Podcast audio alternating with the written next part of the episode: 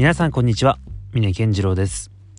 アンドラジオはハックルベリー安藤が皆様からのお便りを通して仕事の仕方や考え方を深掘りしながらご紹介する番組です。今回のテーマは場数。ぜひお楽しみください。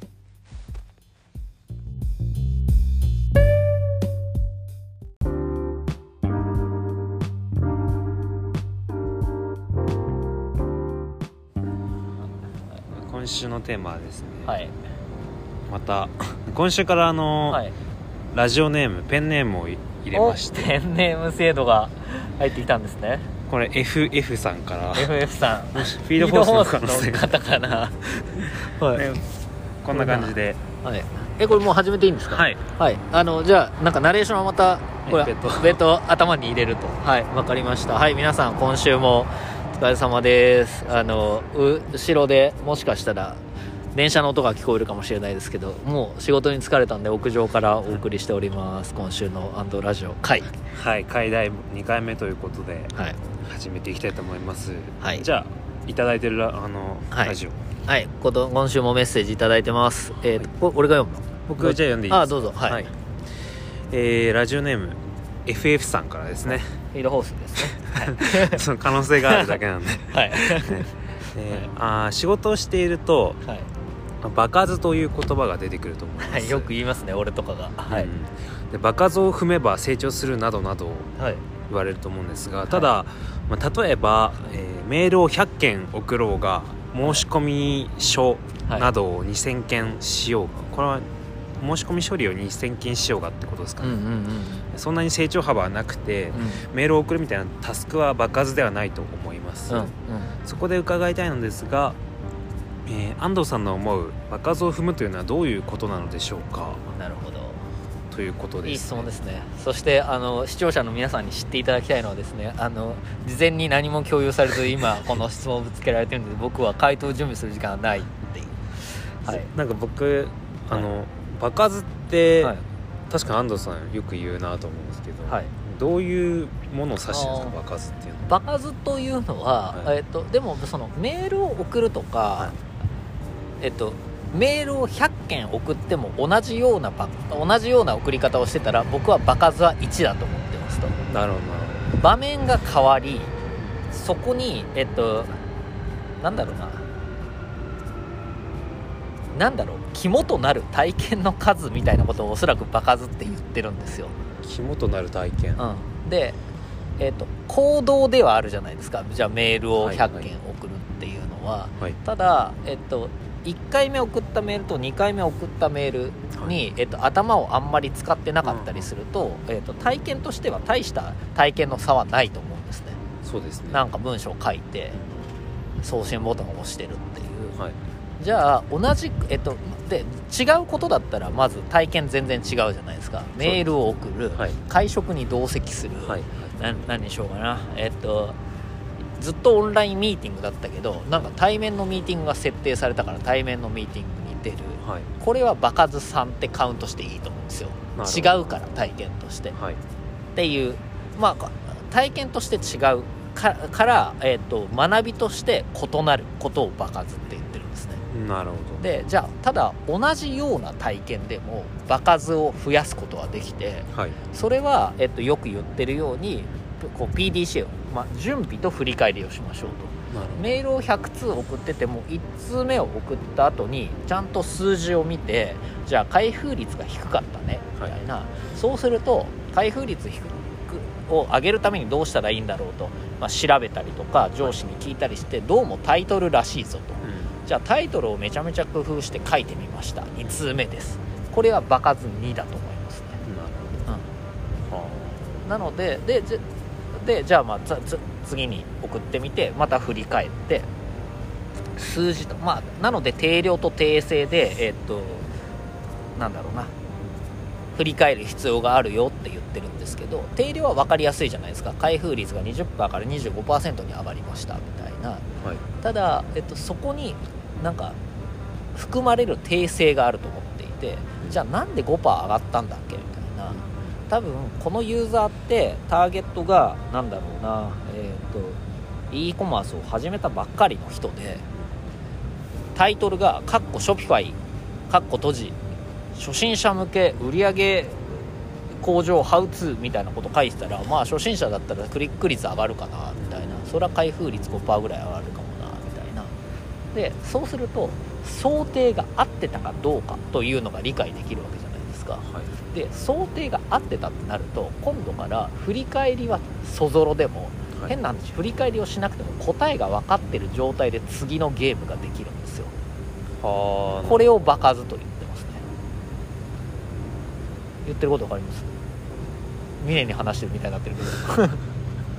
だからはい。メールを一番初めに書くときはどんなタイトルが適切か分からなかったっていうゲームスタート時点。なる一回ゲームをしてみた。はいどうもターゲットのに共感を得る文言を入れた方が開封率が上がるかもしれないと1回目のゲームが終わった後振り返ってみて2回目のゲームでそういうタイトルにしてみた。まあそうすると,、えー、と開封率が上がった。うん。そうすると3回目のゲームはそれは別に振り返らなくてもそこそこ開封率が上がった状態から3回のゲームは目のゲーム始められるじゃないですか。これを場数を踏んでいるという表現をしていますね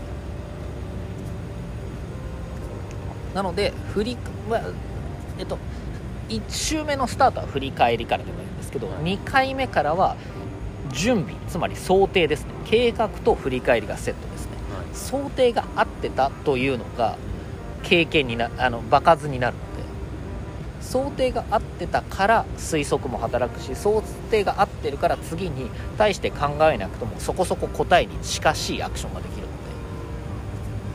じゃあなんかその要素とアクションとはい。結果の振り返りっていうこのはい3つ揃って、はい、でそその結果を次の、えー仮説に活かせるっていうこの一つのルーティンが爆発ってことそうですね。そうですね、はい、だからちょっと話が飛躍しますけど仕事って何でもつながってると思った方がよくて今皆が言ったその振り返りが次の準備って言ったかな？はい、予測予測仮説かな、はい。につながってるんですね。っていうのは本当にその通りなんですよ。だから、えっと全部つながっていて例えば会議フォーマットを作るみたいなのも、はい。このフォーマットを作って終わりじゃなくてこのフォーマットが、えっと習字の会議でどういうふうに運用されてどういうふうにタスクに落ちて会議が終わった後でタスフォーマットを見てない時もそのタスクがどういうふうに落ちてみんながどういうふうに動くかって一連の流れまで想定してフォーマットを作らないといけないんですけどやっぱ全部つながってるのでなので仕事で危険なのはこれで終わりだみたいな感覚。まあ当然ね別にその日その日ここまでやろうとかはあっていてもいいんですけどはい。これで終わったと思うと,、えっとそこで途切れるのでうん。それが何につながって自分の部署としては終わるけどこれは、えっとインサイドセールスのチームにはつながるなとか、はいはい。終わるじゃなくてどこにつながるから自分の手から離れるんだっていう感覚を持って仕事をやるのは大事かなと思いますね。なるほど。なんか最初にこの質問見た時はい。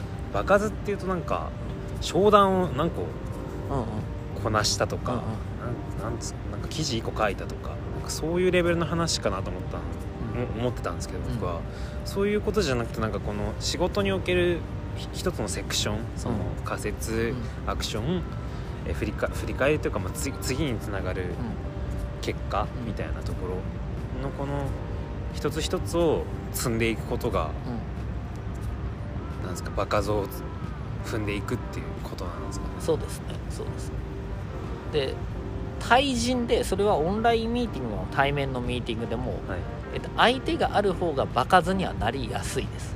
なぜかというと相手があると同じ商談というアクションでも俺が峰と商談した後に伊藤さんと商談したらそれは商談という意味では一緒だけど内容は異なるはずなので場数っぽくなるんですよね。こここの場の表現を借りると。はいはメールを書くというのはさっきの準備と振り返りを自分で意識しないと書きとかあの振り返りイコール分析を意識しないと書きっぱなしになっちゃったりするじゃないですか。確かに。そうするとあの場数になりづらいので作業的な仕事は自分ですごい意識して、えー、と準備と振り返りをしないと場数イコール積み重なって仕事ができるようになる経験にはならないかなとは思いますね。積み重なって仕事ができるようになる経験。なるほどなんそそうそういう仕事の仕方をするためにはやっぱり準備と振り返りっていうところを意識すればいいんですか？そ基本はそこだけですか、はい。まあ、で準備と振り返りがアクションとしては分かりやすくていいと思います。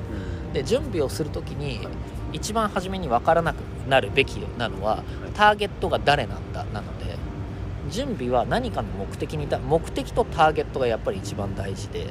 準備をする時も振り返りをする時も誰に何のためにやるんだっけとか何のために誰を動かすんだっけっていう。なので準備と振り返りがきっちりできてたらいいと思います。でまあちょっと突っ込んだ話になりますけど準備も振り返りも目的とターゲットが分かってそれをそのそれを達成するための要素って何だろうって分解してそれを網羅的にきっちり書いて優先順位をつけてみたいなのが準備なんでことができるといいんじゃないですかね。まあでもはいそうですね。まあメール100件書いたらさすがにどなんだろうロボットじゃなければ爆発にはなると思うけどいやどうななんか書いて終わりにならなきゃいいなってこの人の FF さんの投稿を見て思いました。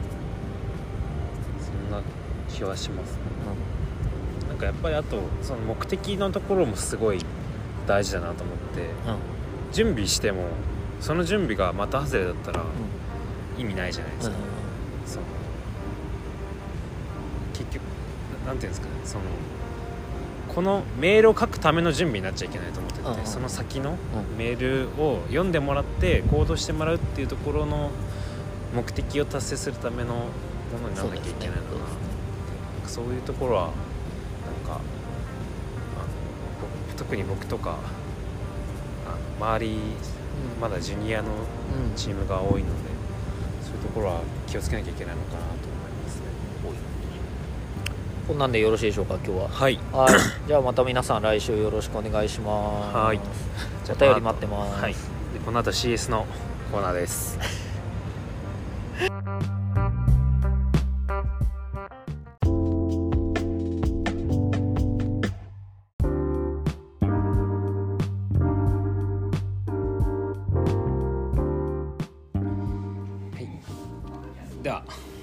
回はえっ、と今オールインギフトの CS かな、はい。僕のあのゆ盟友でもある友達の翔大峰君にです。来てもらいました。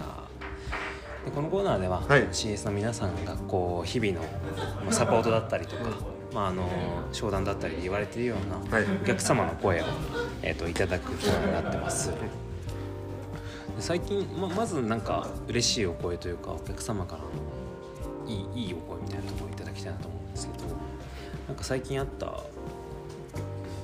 いい声みたいななんかあります？あそうですね、まあ、例えばなんかまるっと集客アプリとかはい定期購買アプリとか、はいこう別のアプリを使っている店舗様にこうギフト提案をしたら、うんなんか新しいあのサービスの提案してくれてありがとうございますっていううんあの声はいただきますね。なんかレビューでもそんなこと書いてあって。ああなるほどなるほど。結構あれなんですか？クロスセルみたいなところはそうですね。あとはやっぱりメールだけじゃなくて、あのまあ、オンラインさもうサポートっていう形で Google Meet つないでやる。そうするとやっぱり相あの相手の設定画面見ながら、こここうですよっていうのが言えるので、まあ、そういったやっぱセットアップの、まあ、最初から最後まであの導入までサポートするので、そこはやっぱりあのレビューとかでも、あのサポートが丁寧でしたっていう声はあのいただけますね。結構やっぱそのアプリを導入する上でこうなんでしょう。そのど設定のところで詰まっちゃう人みたいなのやっぱ多いんですか？そうですね。なんか難しくはないんですけど、やっぱり Shopify って SMB の店舗さんが多いので、はいはい。まあ、お一人でやられてるとかやり始めたばっかりの方が多いあの会社さん店舗さんだとつまずいちゃうっていうのが多いですね。なるほどなるほど。そうですね。一人石店長みたいになってるとね、はい。なかなかそこまで手が回らないっていう人も多いと思うのでやっぱサポート力入れてるのってそれこう結構まあめ良い点ではありますよね。そうですね。ん。いい声いただいてなんか機能のところでこういう機能良かったみたいな話とかありました？ギフトの話で。あ例えば、はい。あの最近リリースした、はいはいはい。あのバリエーション機能機能がありまして、バリエーション機能はあれですよね。あのサイズとあかを選べるよ。色とか味とかサイズなどのバリエーションがある機能に対してこうな、うん、ギフト。うギフトを購入する人じゃなくて受け取る人が受け取りページで選ぶことができる機能、この機能はやっぱりあのアパレルさんとか、うん。あとお靴、はい。あの販売されてる店舗さんで、あはい。使いやすいねって言って、うん。あの今サポートしてる店舗が何店舗かあるので、あの近々あのマーケチームからのリリースも出ると思います。なるほどなるほど。やっぱそうなんかアパレルとかってそそれが原因なんかそのサイズとか色とか、まあ、好みがすごい分かれるからそれが原因でそのギフトっていうものからその選択肢から溢れてたみたいなところがあると思うんですけどこのバリエーション機能を使うことであのそこが解消されたみたいなことを感じてくださるお客さんが多いんですかね。そうですね。うん。まさにその通りで。うん。やっぱりあの靴とかうん。もう洋服って、まあ、相手の微妙なサイズがわからないと、はいはい。まあ、使えないので着れない履けないがあるので、まあ、そういったところで、まあ、いいギフトってちょっとって懸念した店舗さんが、うん。バリエーション機能あるよって言ってくれると使ってくれるっていうケースがあります。はあなるほどなるほど。めっちゃいいですねそれ。ありがとうございます。ありがとうございます。逆になんかお叱りの声というかなんかここ微妙だねみたいな話とかって聞きます？でまあ、例えば、はいバリエーション機能もちょっと出たばかりで、お叱りの声まではいかなかったんですけど、まあ、お客さんからこういう挙動になるんですかっていうやっぱり質問はいただくのでまだまだ、まあ、大切なこととしてはこう、まあ、CS で早く、ん。まあ、あのちょっと、まあ、バグであったりとか、はい。まあい、あのリリースしたばかりの機能のイレギュラーは早く気づいて早く開発に連携する。なるほどなるほまあ、ど、西さんとか古賀さんのチームで早く連携することで、うん。まあ、そういった、まあ、あの大きなクレームとかにもつながらないようにそういったことは意識してます。なるほどなるほど。それこそなんか CS と PR がこうちゃんと連携して新しい機能が出た時とかになんか使い方の記事とかババッと書いちゃってでなんかなんでしょうお客さんがこう自分でもその記事見ながらできるようにするみたいなことができればいい気はしますよね。そうですね。うんなるほど。ありがとうございます。ありがとうございます。はい。ではそんな感じではい。今回は締めたいと思います、はい。ありがとうございました。ありがとうございます